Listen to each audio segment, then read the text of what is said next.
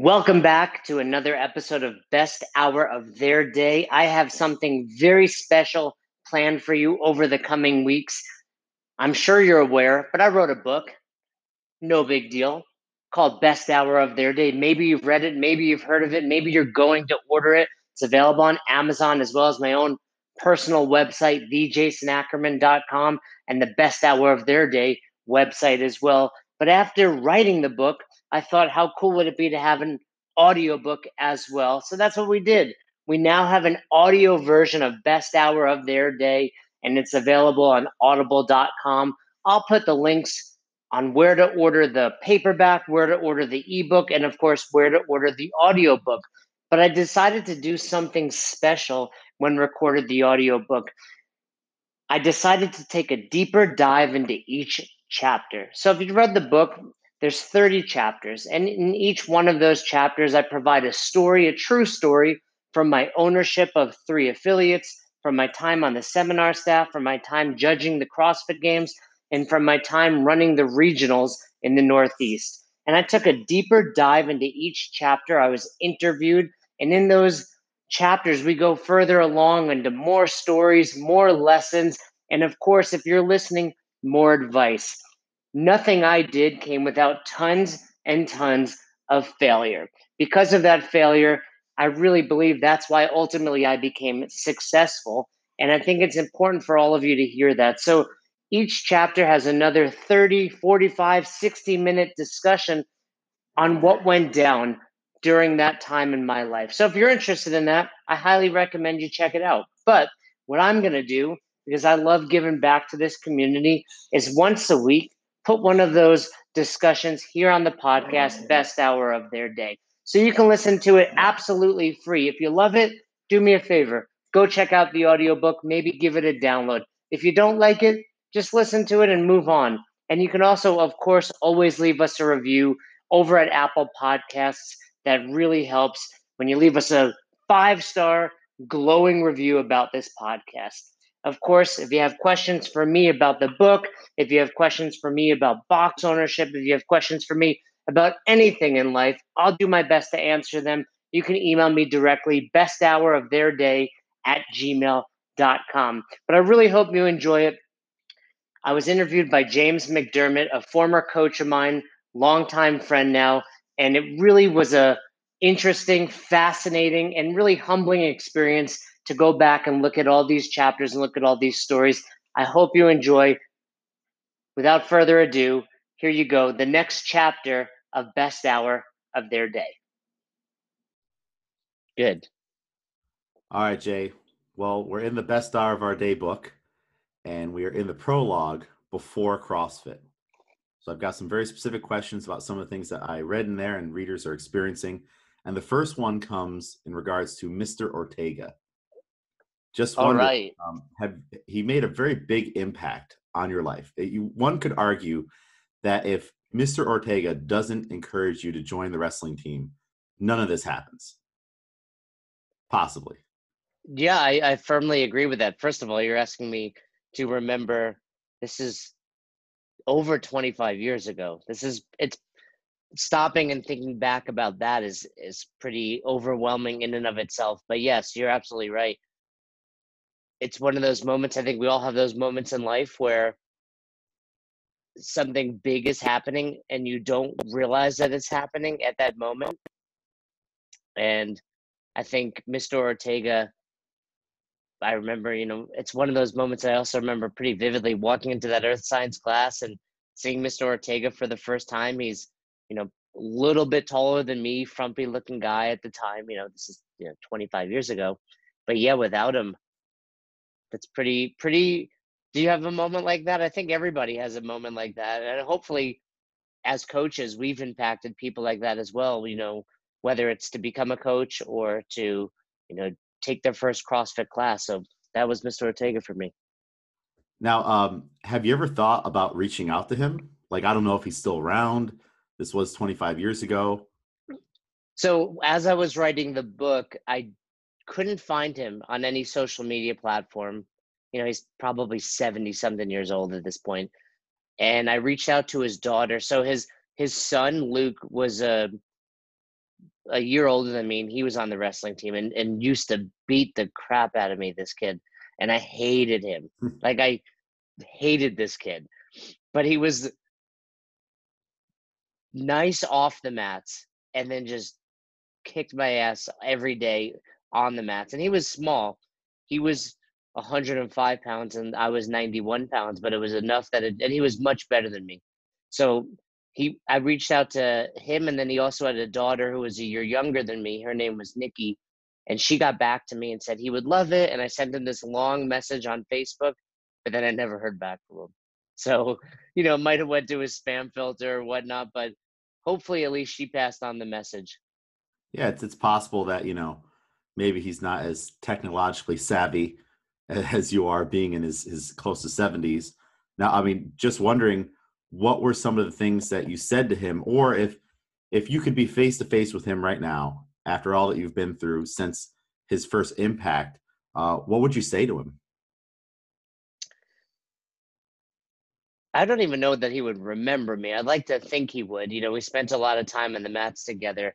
He coached for three of the four years i was on the mat so when when his older son luke um, graduated high school he retired as the wrestling coach and we got a new wrestling coach for my senior year. But I would just thank him for encouraging me to do this, even though it was probably not with the intentions that you know he had set out for. That it truly impacted my life, and that without that push, I really don't know what I would where I would be. It's so it's it was like you said, it was so impactful. You know, do I ever step foot into the gym? You know, do it does my because a lot, you know, wrestling is, in my opinion, the, the best sport for a, a, a growing boy or girl in this stage day and age and i don't know that what my mindset would be today without that wrestling or you know i'm gonna go train jujitsu later today all because i stepped on those wrestling mats so i would i would definitely give him a heartfelt hug and thank you and and let him know that i'm sure i'm not the only one that he's had that impact on you know all the all of my teammates and all the other people that passed through his classroom over 30 or, or more years you know all teachers really if you're listening thank you. Now you know he had that impact on you and you're reminiscing now on what he did to start you out. Have you had your own quote mr ortega moments where you would be in his shoes and someone else has sought you out because of a way that you affected them and got them started whether it be of just saying good job, a high five, a fist bump, or actually giving concrete advice. I mean, sometimes we don't realize as coaches the impact we have on people with maybe the tiniest of actions. So, have you had your own Mr. Ortega moment? I'd like to think so. I think, you know, this reminds me, there's a great TED talk that uh, one of our former colleagues, Kevin Houston, used to play all the time, and Sasha Kehoe uh, was called the Lollipop Moment. I don't know if you remember that. We we watched it together, I believe. But you know, it's just about this college kid that gave a lollipop to two incoming freshmen, and they remembered him all these years later because the the two people that he gave lollipops to actually started dating and got married. You know, because of his interaction.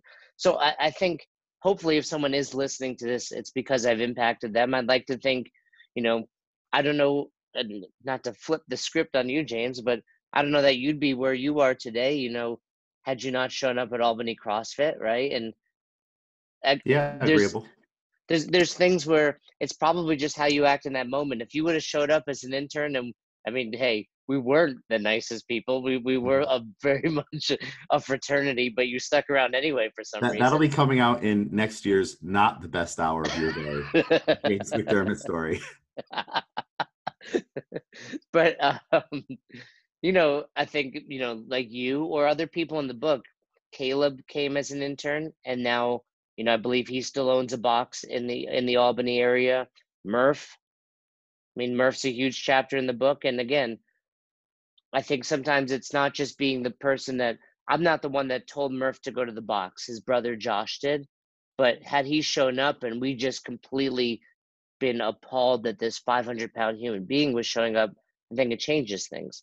So, so I hope so. And and luckily, every weekend at level ones and level twos over the years, I've I've been able to have that impact. But yeah, I think much of the coaching staff at Albany CrossFit those first four or five years did that. I mean, and how many of them now have gone on to open their own box? I mean, I, I would say the trickle down effect from Albany CrossFit has probably led to 10 to 15 boxes in that area. Would you agree with yeah, that? Pretty much every gym in the area to some extent. Right. Whether it's was a member of, of ours like Joy or Chad or Caleb or, you know, Zach who opened one, you know, CrossFit Helium. But then also the trickle down, there's people that open boxes from them. Yeah. And then there's the people that would take our on ramp course just to learn how to coach an air squat and then go back to their own personal training business or something like that. They didn't think we knew, but we we know. Yeah, but you know, and, and I'm sure there were times we got mad about that, but then, you know, taking that bigger picture approach, it's we did something really well. Yeah. We we were passing on knowledge and experience. Now, uh, speaking of knowledge and experience and, and coaching, uh, one one more question about Mr. Ortega. Uh, what was his coaching style like, and has any of that trickled into you on the way you approach athletes or coach someone? I don't really remember his coaching style all that much. He was very fun, but when he needed to, he would, you know, yell at us and, and push us. Um, but at the same time, he let a lot go for high school boys. I remember one time in particular, we had twins on the team, Jason and Pete Salazzo, who were the next weight classes above Luke. So I was 91. There was a 98 pounder, Pete.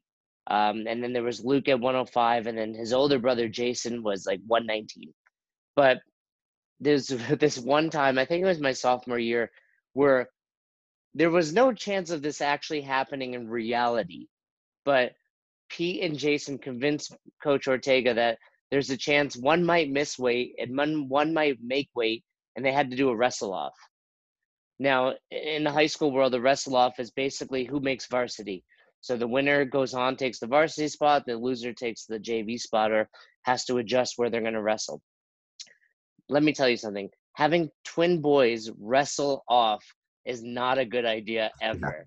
So we're all just like, even as a freshman or sophomore, I remember thinking like, why the hell is this about to happen? And within 30 seconds, it just turned into a brawl amongst the two boys. And Mr. Ortega was just like, he let it go. And then when they were done, he was like, get out, calm down, come back. And they did. So that was, you know, kind of his coaching style there. But, you know, oftentimes he wasn't the most athletic guy. He never wrestled in high school or college. He took up the, the, the idea of coaching probably just when he was younger because he needed an income and he would get on the mats with us. He would wrestle us, and he, you know, I never remember thinking of him like I didn't like him. I always remember thinking of him like he was my coach and I respected him. Yeah, and, and that's hard. To to go back to something you said right in the beginning, he you know he was all about the fun, but when he had to, he would dial it in to be serious. I, I would say that's um, reminiscent of your coaching style right there you know, on keeping it fun and lighthearted, but then okay, we got to get serious at certain points. Um, and and and also two two moments that stand out for me for him as a coach would be one. So my junior year, I really struggled to make weight. You know, I still trying to make 91 pounds at at times. You know, I'd bounce around a little bit, but but still trying to make 91 pounds. And I remember going through a really hard cut one night and for a dual meet, which is just a high school versus high school you know, Wednesday afternoon type of thing. And I barely made weight that morning and I had to actually run before school to make weight. And then I show up at the mats and the other team didn't have someone in my weight class. So I, you know, you get a win, but it's via forfeit. You know, the team benefits. And Mr. Ortega came up to me after that match and and I remember he was like, you know, I'm really proud of you. Nice job making weight this morning. So that was one that I really remember well. Then the other was I my sophomore year I went through this phase where I used the same move all the time. And he would he he would call it a, either a JV move, which means basically like you can pull it off, but only if the kid's not good, or a third period move, like hey, you can use this, but only when the kid's tired. And I get out there, and I relied on this move, and I pinned a kid in like 14 seconds. I took him down. Was called an Oki three quarter. You know, for those that wrestle, you know what I mean. But he basically lock the kid's leg down, grab his neck, and you're tucking his head under his body basically. Like you're pinning him it's very uncomfortable. You're sandwiching him. So i jump up. It's like it may even still be the fastest pin ever. He grabs me and says i never want to see you do that ever again. Meanwhile i'm like i just pinned somebody in 14 seconds. So it was cool to have that where it's like and, and it's no different than crossfit. Like cool you did a two minute fran you know half the reps were on your toes you didn't lock out great let's do that but better. You know it's kind of the same principle and at the time I, I remember talking to my mom i was like why do you yell at me? You know and he knew if i would have tried that against a better kid that it could have backfired. So those are two moments that really stand out. Can't keep going back to that well and so he uh he knew it you knew it and maybe you know explaining it a little bit better would make you understand or it sounds like his coaching style like you'll just get burned by it eventually and then you'll understand. Oh he just grabbed me. I remember him yanking me by the arm like thinking he's happy and he just yelled at me. Uh, now I, I noticed uh, in reading the text on page 11 uh, you talked about changing your mindset at age 13 and on you, you won a really big match and your teammates all got around you and applauded and they were all happy and someone told you that they were trying to get you to quit since day one. And i just remember thinking what kind of rabid wolverines at 13 12 years old were, were on the team that they were trying to get you to quit from, from day one? But uh, do you think that that was the moment and that was a time period where you established your mindset to push through difficult things?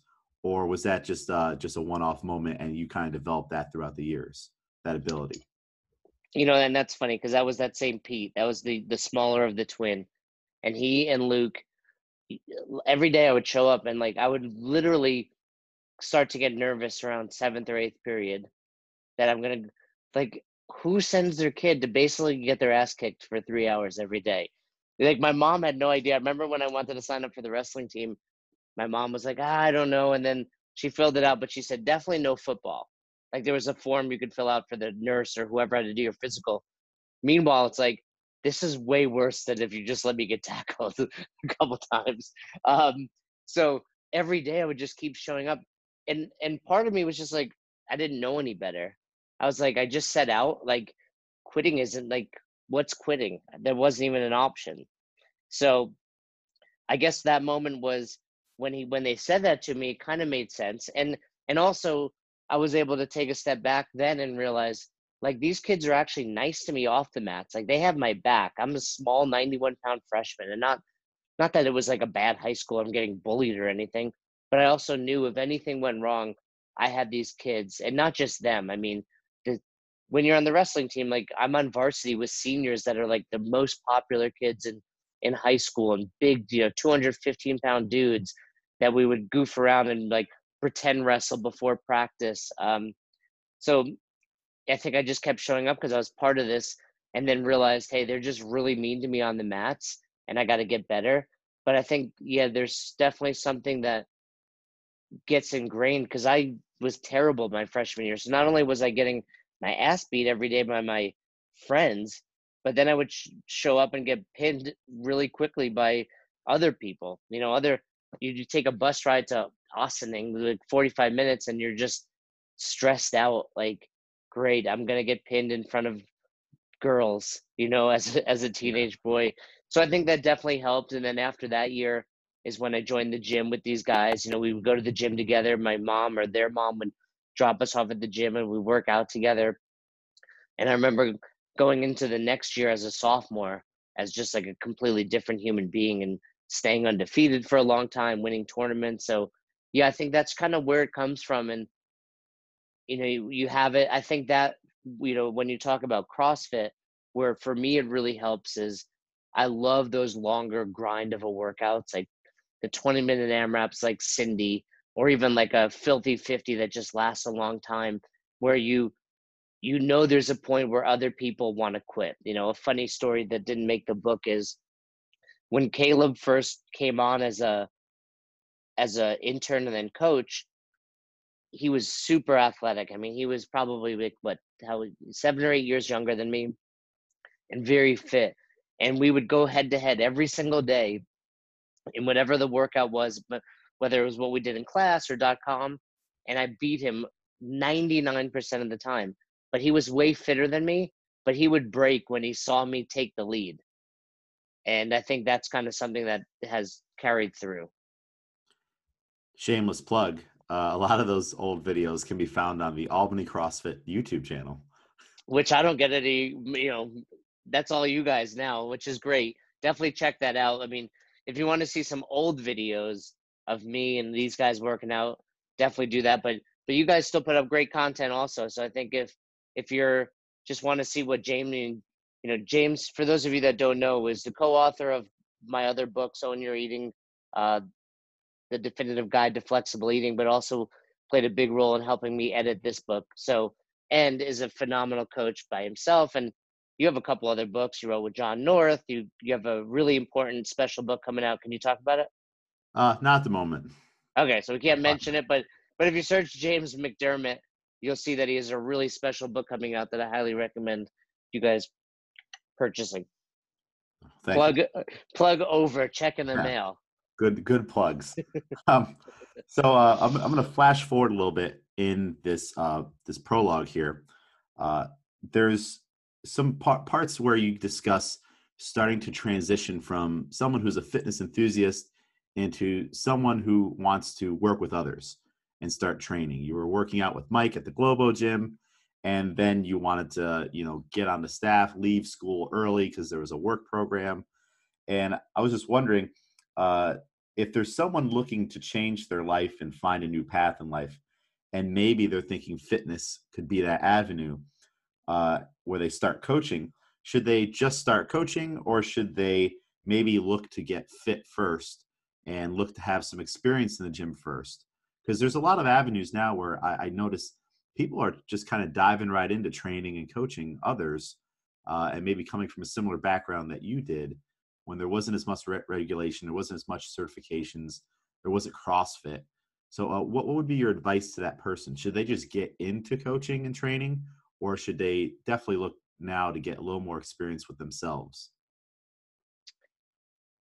I think there's a balance of both. So I think, like you said, back in the day it was pretty easy. I'd show up and I took the ACE, I think American Council of Exercise test at Columbia University, you know, quick train ride from where I was living, and that's it. I was a certified personal trainer. Where now you can still do that, but if you really want to get some high end qualifications, you know, be at the level three, the level four, some other great, you know, governing bodies out there. I think without that experience, I would have had a hard time. I remember, you know, reading these big textbooks for ACE, but also simply because I had trained for a few years at that point, knowing it. So I think you can't replace that experience in the gym yourself. And I also think without it, you will ha- well, you will lack empathy. So even at this young age, you know, when I was working with Mike, I started to develop a little sense of empathy.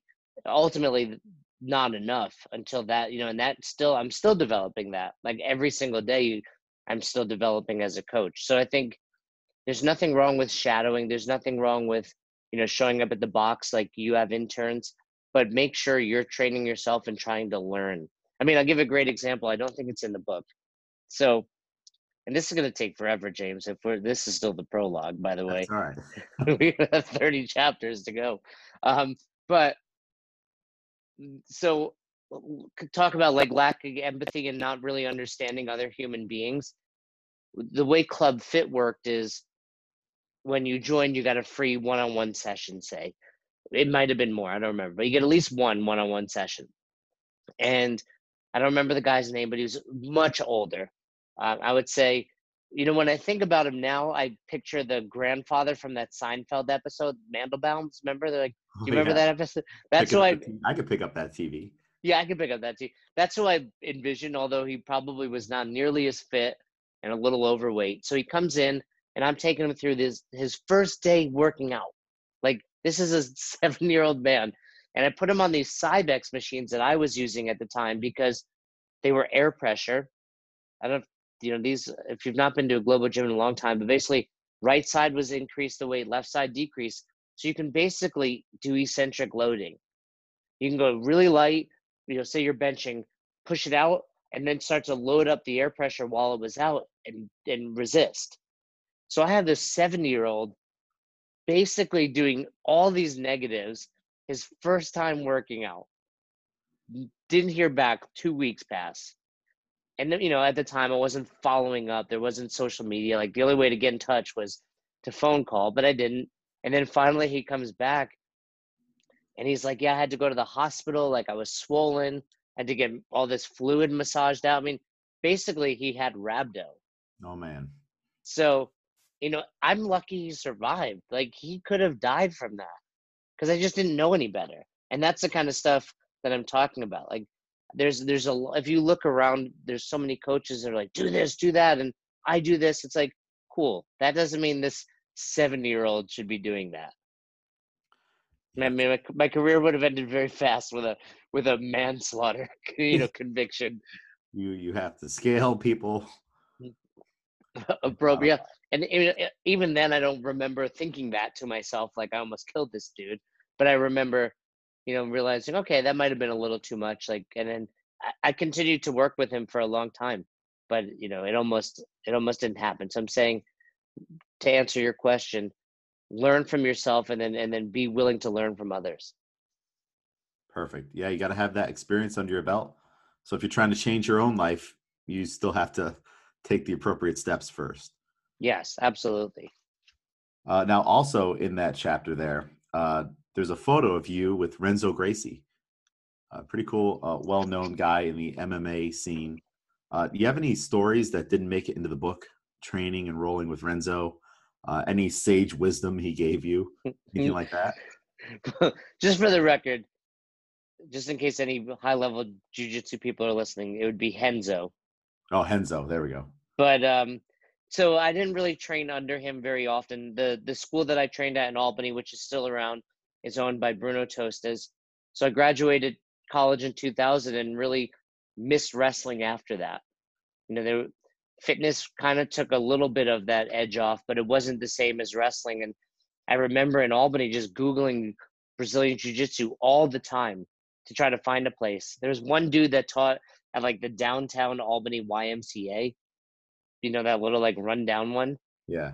But it, um, it was like once a week and it wasn't legit. So finally Bruno opens and I was like his second or third student and really took to jujitsu and he was under Renzo Gracie. So every so often we would go to New York City, and that picture is when I got my purple belt. So I don't really have any sage wisdom from him, but just you know the continued experience with jiu-jitsu. Jiu-jitsu has really taught me a lot. Uh, you know, similar to wrestling, but even even more so because now as an adult you can really run with it, and it's just you're going to be in these bad positions and you can't quit. You have to just keep going because every day that you roll, especially in the gi for those that train, you could just be held down by bigger, stronger people. And your initial reaction is going to be to give up and quit. And you can't. I mean, you can, you can tap, but you have to kind of remove those thoughts from your head first and then move on. And I think that's just what I love about jujitsu. It's a never ending journey, you know, one that I'm still on. train out here in Boulder, Colorado now, but you know, there will be a time today when I'm training where I'm like, F this, I'm just gonna tap. And then I, you know, decide not to. So so I think those are really the lessons, not necessarily directly from Henzo, but from from, from jiu-jitsu. Yeah. Now that ha- that shares some similarities with CrossFit on wanting to put the bar down, wanting to come off of the pull-up bar, things like that. Uh, which one has been just in your training the better teacher to be a little more you know uh, um, hard-headed a little more focused in your mindset and not giving up or quitting when things get difficult definitely jiu-jitsu what i tell people about the, the difference in crossfit and jiu-jitsu is in crossfit you decide if you want to put the bar down and take a rest you know you're doing fran that round of 15 you get to 10 you have a decision i can do five more or i can put it down in jiu-jitsu you're getting choked by someone else that doesn't really care that you want them to stop. Yeah. Right. So that's really the difference. And I think jujitsu will help your CrossFit for that reason. You don't get to determine when you speed up and slow down. I mean, there's some of that. And of course, the better you get, the more you get to control it. But there are times where like you're getting choked, you escape, and now I have to go when I'm actually really tired and want to rest.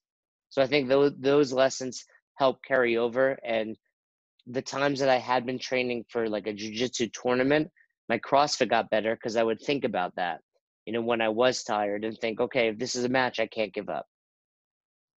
That's a really good lesson to learn. So anyone listening, go try out some uh, some jiu-jitsu. I mean, I think what's cool about the place that I train at here in, in Boulder, you know, Easton, is there's tons of women that train, which I think is awesome because it's like this sport is for everybody. And whether you're you know woman man small large i think jiu-jitsu is one of those sports that really can benefit you off the mats as well. And i know if i have children that they will be doing wrestling and jiu-jitsu whether they like it or not. You're going to be one of those parents absolutely. uh, and why not? You only get one so many chances to do that too. If i'm going to mess them up it's going to be mostly physical. There you go. And only a little bit mental. Uh, now, um, at the very tail end of before CrossFit, you talked about finding CrossFit and making an investment to pursue CrossFit. And I think that word can sometimes scare people, making an investment. So, do you have any advice, uh, something that's maybe not in the book, for someone looking to make an investment in their health, fitness, a business, or maybe even a better word would be a, a dream because you had a dream at one point and you decided that that dream was worth it enough to invest money, time, energy, uh, sat, make sacrifices for. And that's a scary thing for a lot of people. Uh, and little do they know that they could easily make that happen because there's a lot of other things that they invest in that it's just a part of their day like all right getting starbucks every single day spending five dollars there it's something you could cut out to get to a bigger goal. So what what what advice do you have for someone who's afraid to make an investment because of the price tag on it, whether that be money or again time, energy, etc. I think the biggest piece of advice I would give is to just start. I think for most people, when they want to begin something new, the idea of it is so scary. You know, take writing a book, which you've done, which I've done. You don't just sit down and write 206 pages. You start with some really bad pages and you know some stress and associated with it and you just have to show up every day and write something. And i think the same holds true with whatever your goal is. Sure in this scenario it was mostly financial but you know whether it's weight loss or you know developing a new hobby just people think like okay i want to learn to play guitar I can never be as good as you know Eric Clapton or George Harrison. Well, you have to just start. So you know, spend five minutes plucking strings. You know, watch a video on YouTube. If you want to lose weight, go for a five minute walk. You know, when we talk, we'll talk more about Murph later, but he didn't lose 200 pounds overnight. You know, was just show up, just show up the next day. And I think that that's really it for most people. Whether it's you want to start this new gym or something even bigger and more grand than that. Just do one step, and maybe that might look like kind of writing down what what you have to do and chunking it down into even smaller steps. No, I think I think that's that's good advice. But Jay, it's scary. yep.